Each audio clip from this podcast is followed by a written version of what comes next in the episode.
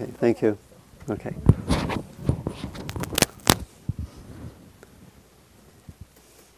So again, this um, again this path of uh, embodied practice. Uh, whole day of that today.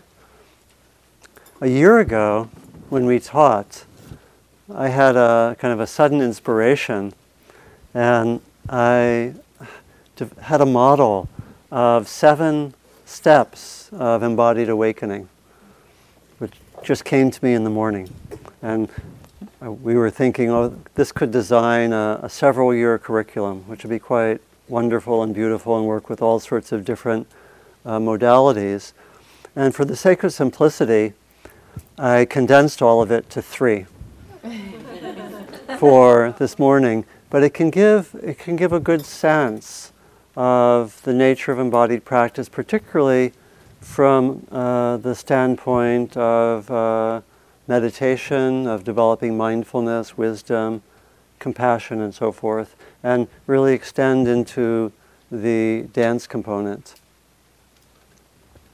So, the, the three phases that I thought of for our practice uh, are these. First, uh, connect with embodied awareness. And I'll say more about each of these. The second is really explore the body through the practice of embodied awareness.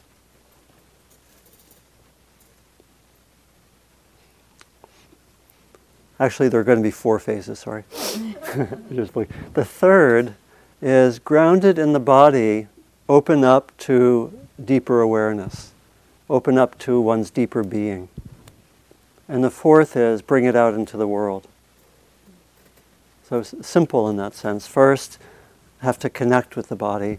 Secondly, explore it, go into depth, and so forth. Thirdly, grounded in the body, use that as a basis for deepening in love and wisdom and compassion. And then fourthly, bring it out into the world. So certain commonsensical uh, structure. So I'll say a little bit about each of those. Again, for many of us, we've been connecting with the body for some time. Uh, but we, many of us, we had to first make that connection. And I gave some of my own personal history uh, yesterday, that sense of being very active with the body, but not really connected in terms of awareness. And so we connect in various ways to be uh, aware, to have that embodied awareness. Relatively free at times of this pervasive thinking process. That again is very valuable in its own right. We wouldn't have uh, got here without it in multiple ways, you know, whether the planning process or the thinking process that helped design cars and so forth. So it's clearly very crucial. But there's, there's a point, I think we've had that happen uh, culturally in terms of cultural evolution, where the thinking process gets really disconnected from the body, from the emotions, you know, and sometimes a lot from even from the consequences of our action. And we're pointing towards that integration of heart, body, and mind is not just significant personally, but also very much culturally. And so we've made that uh, connection. We've started to make uh, that connection of being able to be with the body in meditation, in dance, with uh, the discursive thinking being more minimized and being more in the background. Um, you know, the cultural condition is well expressed by there's a line from a short story by James Joyce, some of you know, from his book called Dubliners, where uh, in one of the stories it said, Mr. Duffy lived a short distance from his body, right? And that expresses the cultural conditioning, you know, which is, I'm sure, there uh, to a large extent in Colombia as well. I imagine it's not. It's um, increasingly worldwide, right? Increasingly worldwide uh, conditioning. And so we connect with the body, and then part of that also is to see what uh, blocks body awareness, what gets in the way of our being able to really have that embodied awareness, what gets in the way in the meditation, what gets away in the dance, uh, what gets in the way in the dance, you know, what what uh, what sort of interferes with that embodied awareness. This is part of this first um, step, uh, this first process of really connecting with the body. We partly connect, but we partly also see why it's sometimes difficult or what gets in the way. And we could say, here are some things which get in the way. Um, our automatic thinking, just the uh, overly active nature of our thinking at times.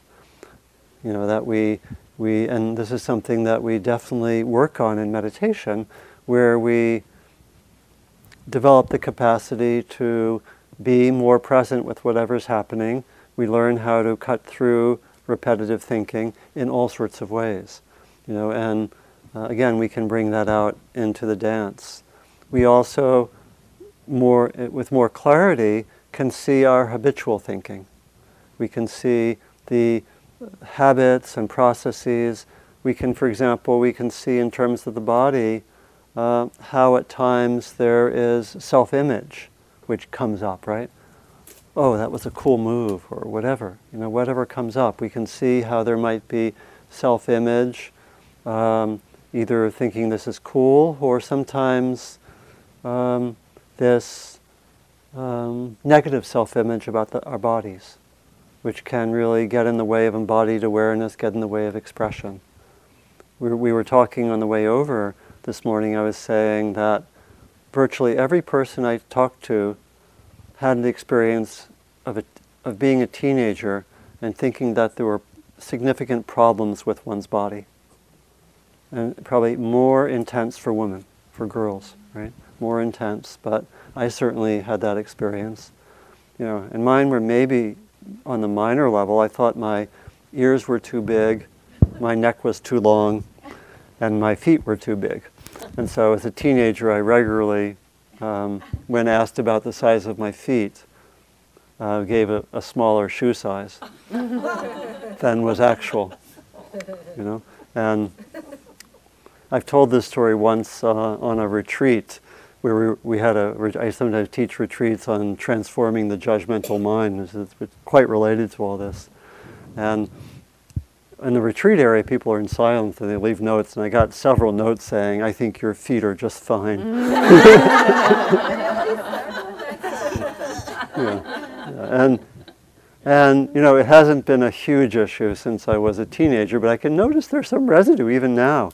You know, when I when I look at the, you know, it's not heavy, but I notice there's a little bit of residue about my feet, especially. Anyway we, and we all have some version of that, don't we?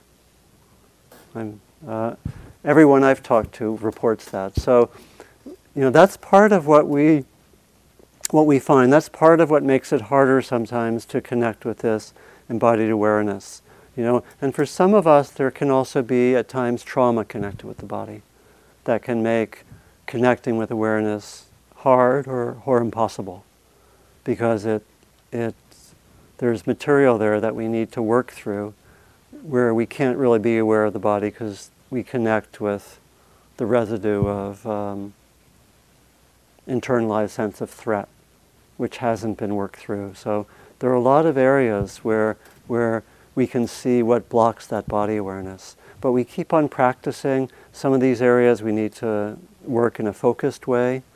Um, Carly, who was here uh, yesterday, she does uh, workshops, uh, I think, on um, particularly on eating and related to the body, right? There's a lot of lot of issues for a significant number of people. So there's work that we can do. A second level, not totally connect, disconnected from the first, is what I'm calling exploring the body, and this is where we um, connect further our sense of embodied practice with wisdom and compassion. One area that we might work with as we deepen embodied awareness is we begin to see how do I balance my mind, my heart, and my body, right? And we may, how do I integrate these? How do they connect? And for some of us, we may want to develop more in the heart, or develop more of the wisdom area, or develop more of the embodiment area. You know, that, you know, I've been at uh, trainings related to this where we each, where people sort of reported of those three areas, where are you most developed? Where do you need development? Some people can be extremely embodied, and it can be a little bit disconnected from the mind, or even from the heart, right? And vice versa. So as we deepen, we have that, that balancing process, and it may take more focused work to open up the heart or to develop the wisdom. From the perspective of wisdom, which is an important emphasis of, of um, meditation, we, we will start to deconstruct the usually solid sense of the body. And we see, come to see the body more as this dynamic flow, as we did by working with the, the uh, sense of the elements or the sense of the flow of sensations in the body. And, you know, that qual- the self-image kind of unifies the body almost with a concept, and we get beneath that. We get beneath the self-images, we get beneath this ordinary, solid, I think conceptually mediated sense of the body and we get more to the lived experience of the body, which often means just being aware of this dynamic flow of experience. And the meditation can open to that, the dance can open to that. Some of the particular meditations, like being with the elements, being with the flow of sensations, really let it, just letting the mindfulness just track uh, whatever is there. Noticing impermanence, especially, noticing impermanence and change, a huge part of cultivating wisdom in relation to the body, noticing the continual change that's there. And we can notice that internally with our own bodies and can notice it outwardly. And again, our usual way of being with the world is deeply mediated by concepts which tend to freeze things, right? We don't see the change. You know, we, okay, that's a tree, right? Tree. Uh-huh. And we don't really go into the lived experience of being with the tree you know, at the level of our own sensations or touching it or seeing, seeing the changes. We notice when, we, when there's some stuckness in our experience of the body. When do I have a kind of uh, contraction in the body? Maybe it could be around, could be around self-image, could be around I don't like this, what is happening in the body, and we might get a little bit fixed on that. And again, there's an important role, as we talked about yesterday, for taking care of oneself, but there is also a lot of uh, conditioning to make it hard to be with the unpleasant experiences, as we were talking about yesterday. So, part of the training that can be very valuable is just to sit. Oh, this is what it's like to have very pleasant experiences in my body. Let me just be with that without trying to do anything with it. Oh, this is the presence of the unpleasant in the body. Let me be with that. Let me just hang out with that. Notice where there's some resistance, and it can be tremendous learning in meditation. Mm. Can, uh, I, can, I, speak to that for a yeah, moment? Yeah, put on your, put your mic. I think I did. Hello. Okay. Yeah. Um, I just want to name because I know a lot of women have this. Is that for uh, a number, a period of years, I've had insomnia on and off, and I would lie in bed, and at first I'd be kind of calm and okay, and then I'd start to get agitated. And so the whole experience was not only was I not sleeping, but then I was agitated that I was not sleeping. And that would kind of build, and then the whole thing would be unpleasant. And I had all, I'm going to be tired in the morning, and I'm not getting what I need, and all this story would kind of pile on and make the whole situation worse. And um, what's really transformed for me from uh, just deepening and deepening over the years my uh, body presence meditation is, for example, last night I ate something that upset my stomach. And I was in bed and I woke up probably, gosh, I don't know, five or six times through the night. So I went to bed with plenty of time to get plenty of sleep. But then, then I just woke up over and over and over again. And um, that's kind of all that happened. There was no agitation. Like I would just say, oh, my stomach is upset. What can I do to be with that? Maybe I need to go to the bathroom. Maybe I need to massage my belly. Um, maybe I just need to acknowledge that that and I just kept being that way so I was still up a good portion of the night but I wasn't suffering with it I was just being with it and that actually allowed me to still rest so even though I was awake I was still in a restful state and so and all and I what I trust now is that I'll have the energy that I need in the tomorrow morning and that in that restful state that actually happens and so um, being willing to just be present with the physical challenge, tend to it, and yet stay relaxed and not resist and start to create layers of stories and agitation that then snowballs into a much more unpleasant evening. So, yes. So, this is really about the working with the mind in relationship to the body, really mind and heart, but particularly noticing our attitudes, our really relation to the body. And when we have thoughts, ideas that get in the way, and what uh, Heather was talking about particularly relates to probably my most favorite teaching, and one that is very quickly gets right to the heart of um, really the wisdom teachings. It's a teaching called the teaching of the two arrows. Mm-hmm. How many of you know this teaching? Yeah. And this is, it's a, it's a teaching from the Buddha, and it goes like this. The Buddha was talking to a group of practitioners, and he asked them, everyone experiences the unpleasant. What differentiates a practitioner from a non-practitioner? And no one answered him, so he answered his own question, which was often a way that he taught. and he said, Everyone has some degree of unpleasant experiences. We might say that this is when the body has unpleasant sensations, we can have unpleasant emotions, difficult emotions, we can have difficult interactions with people, we can be treated unfairly. All these things can happen. Everyone has the, those experiences, some more than others. And he said that's like being shot by an arrow. It's the arrow of the unpleasant, and we sometimes are shot by this arrow. He called that the first arrow. He says we're all sometimes shot by the first arrow. He said, in that there's no distinction between a practitioner and a non practitioner.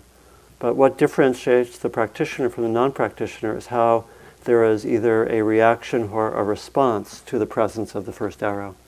He said, a non practitioner will tend to react and, as it were, do things which are like shooting a second arrow as if that would help.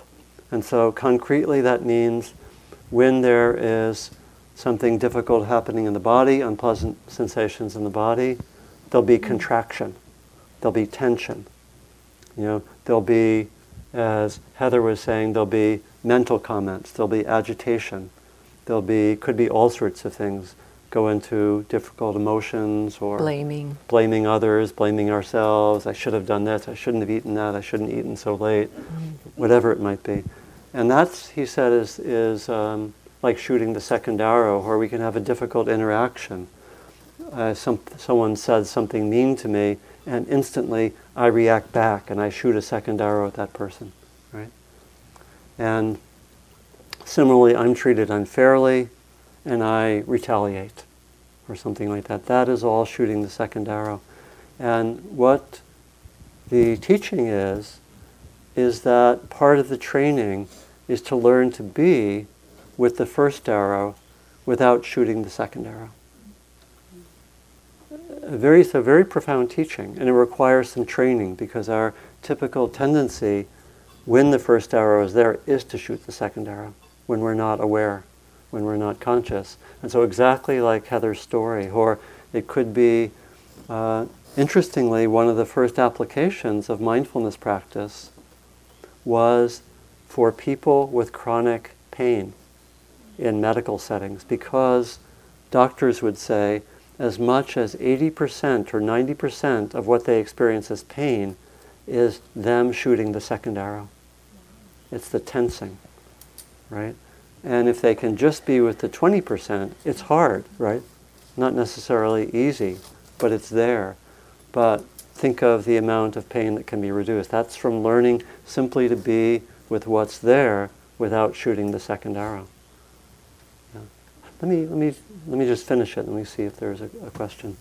Um, and so it could be understood at the level of the body, it could be understood interpersonally, right? Can I learn to be with what's difficult with another person, with my own emotions? Something difficult happens to me.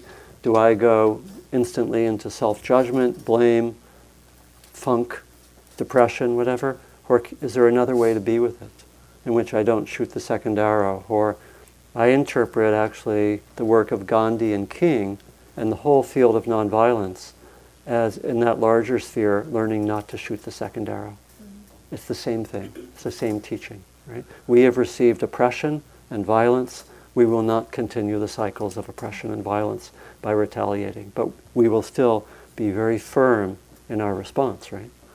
And that all of this is not about passivity, right? It's about responding, but responding in a different way. So I wanted, I'm glad I got that teaching to you, because it's it's in the it get this is actually uh, a very quick way of, of, t- of giving the core of the teaching of the Four Noble Truths from the Buddha. And it really is very practical in that way.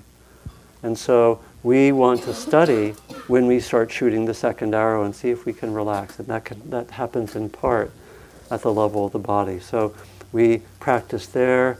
We also, I think, open up the heart in relation to the body, and we'll have some practices that we were talking on the way, just that practices of care and love for one's own body.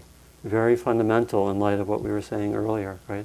And we were talking how the most common word at the end of yesterday was gratitude, right? And I think we also want to cultivate that sense of care and gratitude and kindness towards our own bodies, which can be an ongoing practice. Not like, okay, did that one, check. End of the day, right? Okay, no more need for kindness and gratitude to my body. Okay. It's, it's ongoing, right? So, so that's, that's the second phase of really exploring, going more deeply, balancing mind and heart and body. So you can see that this is a longer term curriculum, right?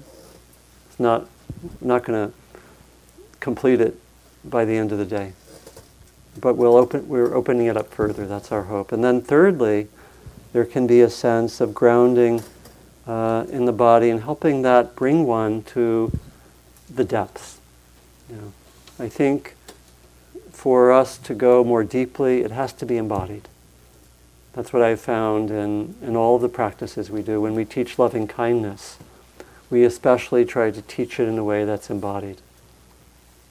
When we teach deeper aspects of wisdom awareness, very crucial to have it embodied. There's a beautiful book, which I'll just mention, by Reginald Ray called Touching Enlightenment Finding Realization in the Body.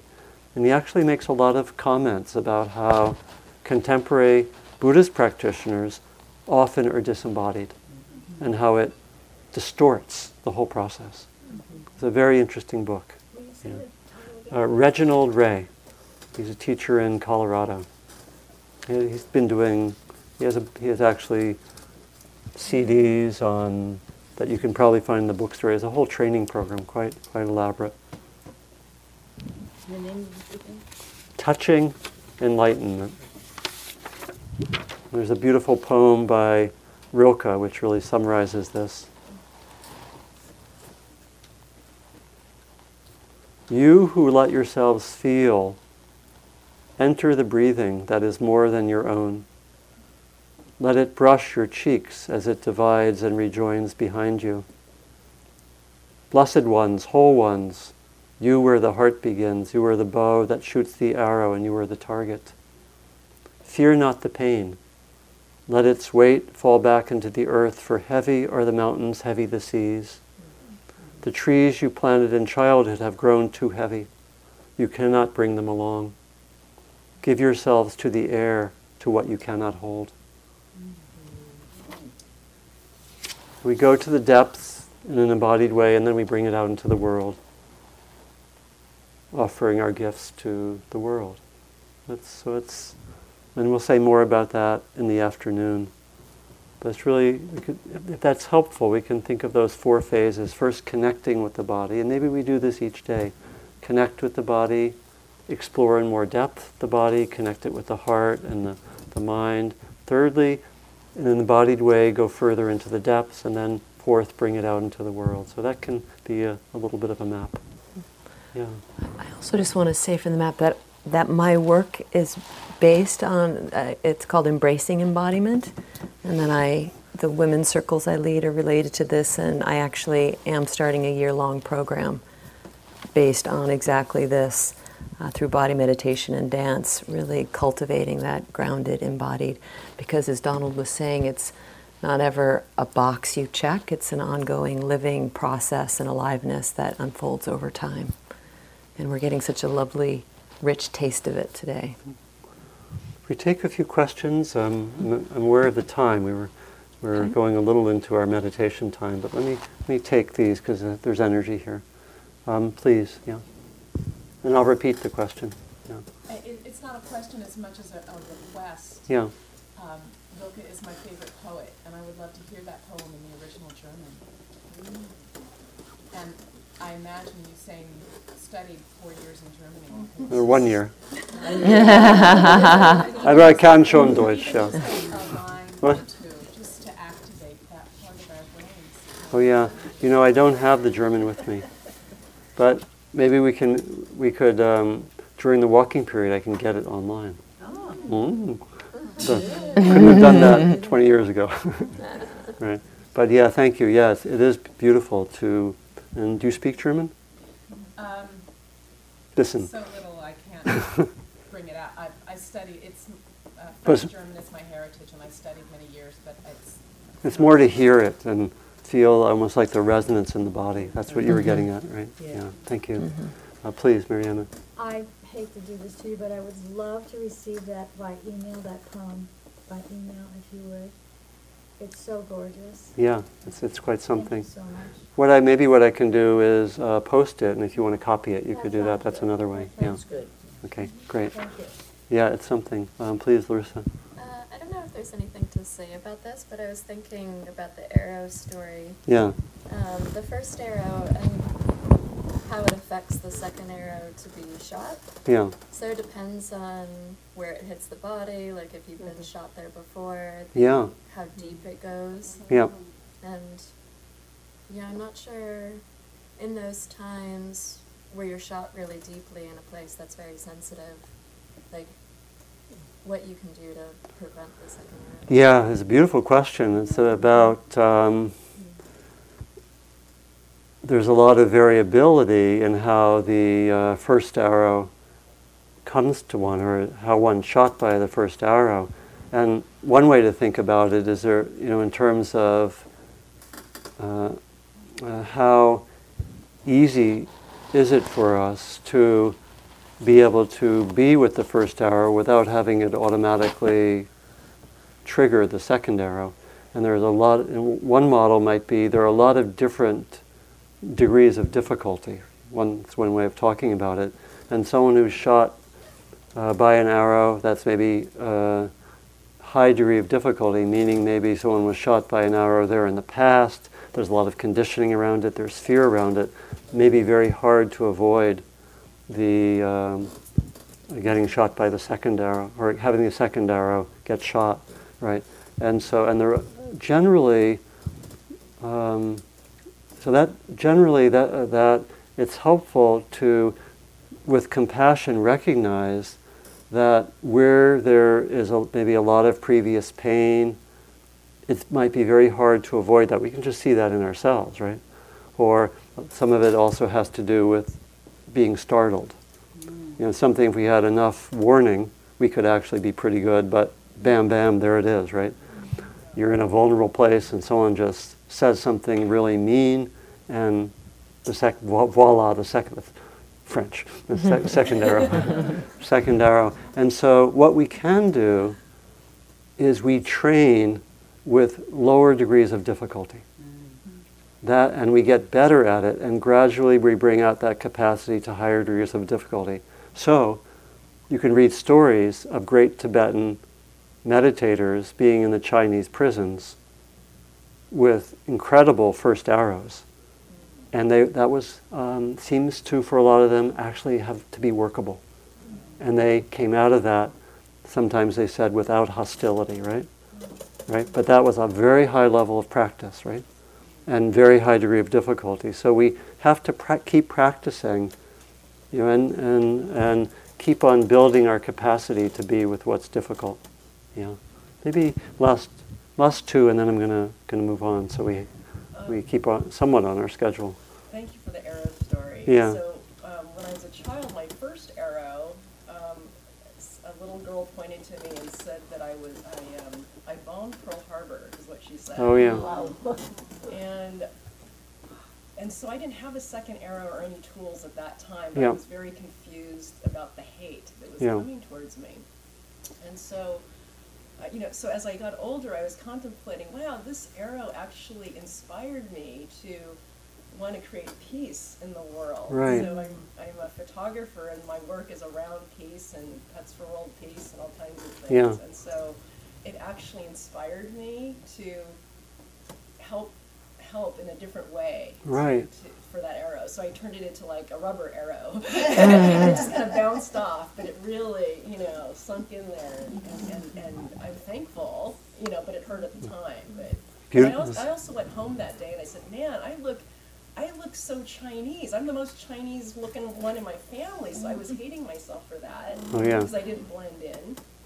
And um, and then now I realize, well, because I am Asian, it actually helps me with my message because I can stand out and share my message in a better way. yeah, So yeah. There's so there's a lot there, and uh, um, so much in, in your example. Thank you for being willing to to share that. You know, just in in terms of uh, yeah, in terms of being stereotyped, and of course the stereotype was based in so much ignorance, right?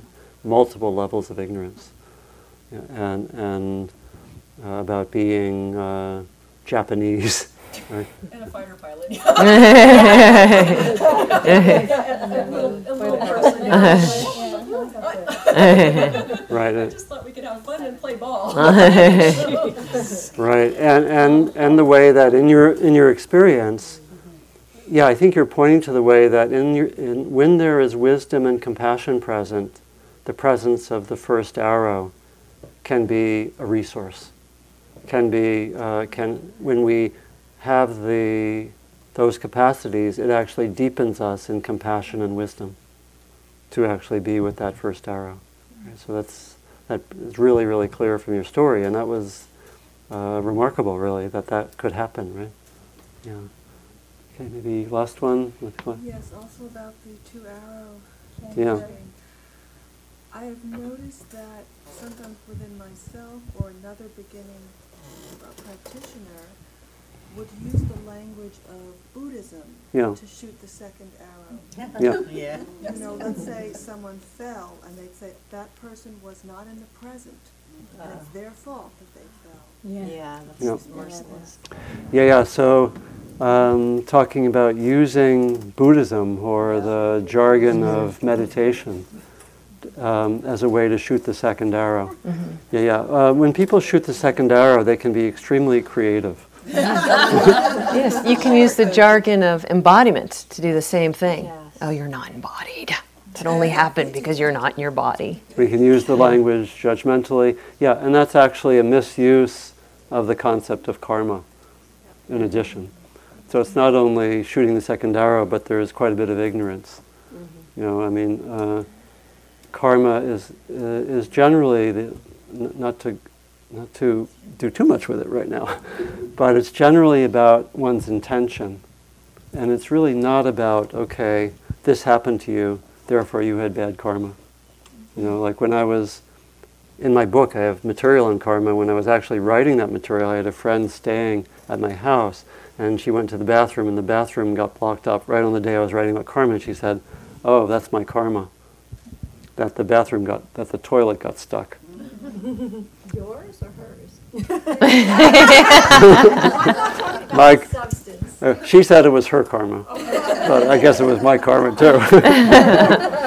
uh, according to her. And it's actually a misuse of the concept of karma, which is much more about intention. Karma is about is what I'm doing now going to continuous, continue me with this habit? Intention furthers further intention, in other words. And yeah, so it's um, anything can be misused and put at the service of blaming, judging, one's own ignorance, and so forth. And you know, we know from history that religion and spirituality have been misused at tremendous cost to uh, human beings, and n- not just the, the suffering, but also the disillusionment with there being anything valuable from those approaches, right? So it's, um, thank you. Okay. Yeah, so I, I'm glad I brought in that teaching, and it's something to be um, remembered in being with our bodies. Okay. So let's, um, let's go into our sitting practice.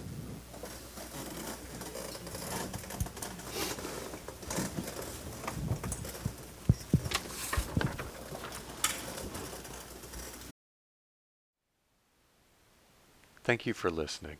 To learn how you can support the teachers and Dharma Seed, please visit dharmaseed.org slash donate.